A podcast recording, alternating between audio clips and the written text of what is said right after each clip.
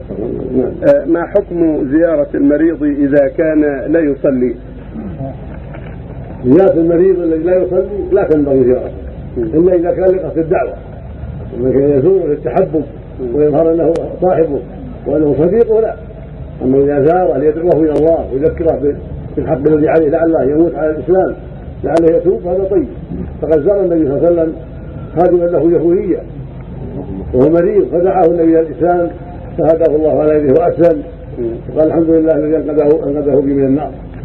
المقصود إذا زار المريض الذي لا يصلي أو مشرك معروف بالشرك أو ما أشبه ذلك من أنواع الكفر إذا زاره للدعوة إلى الله.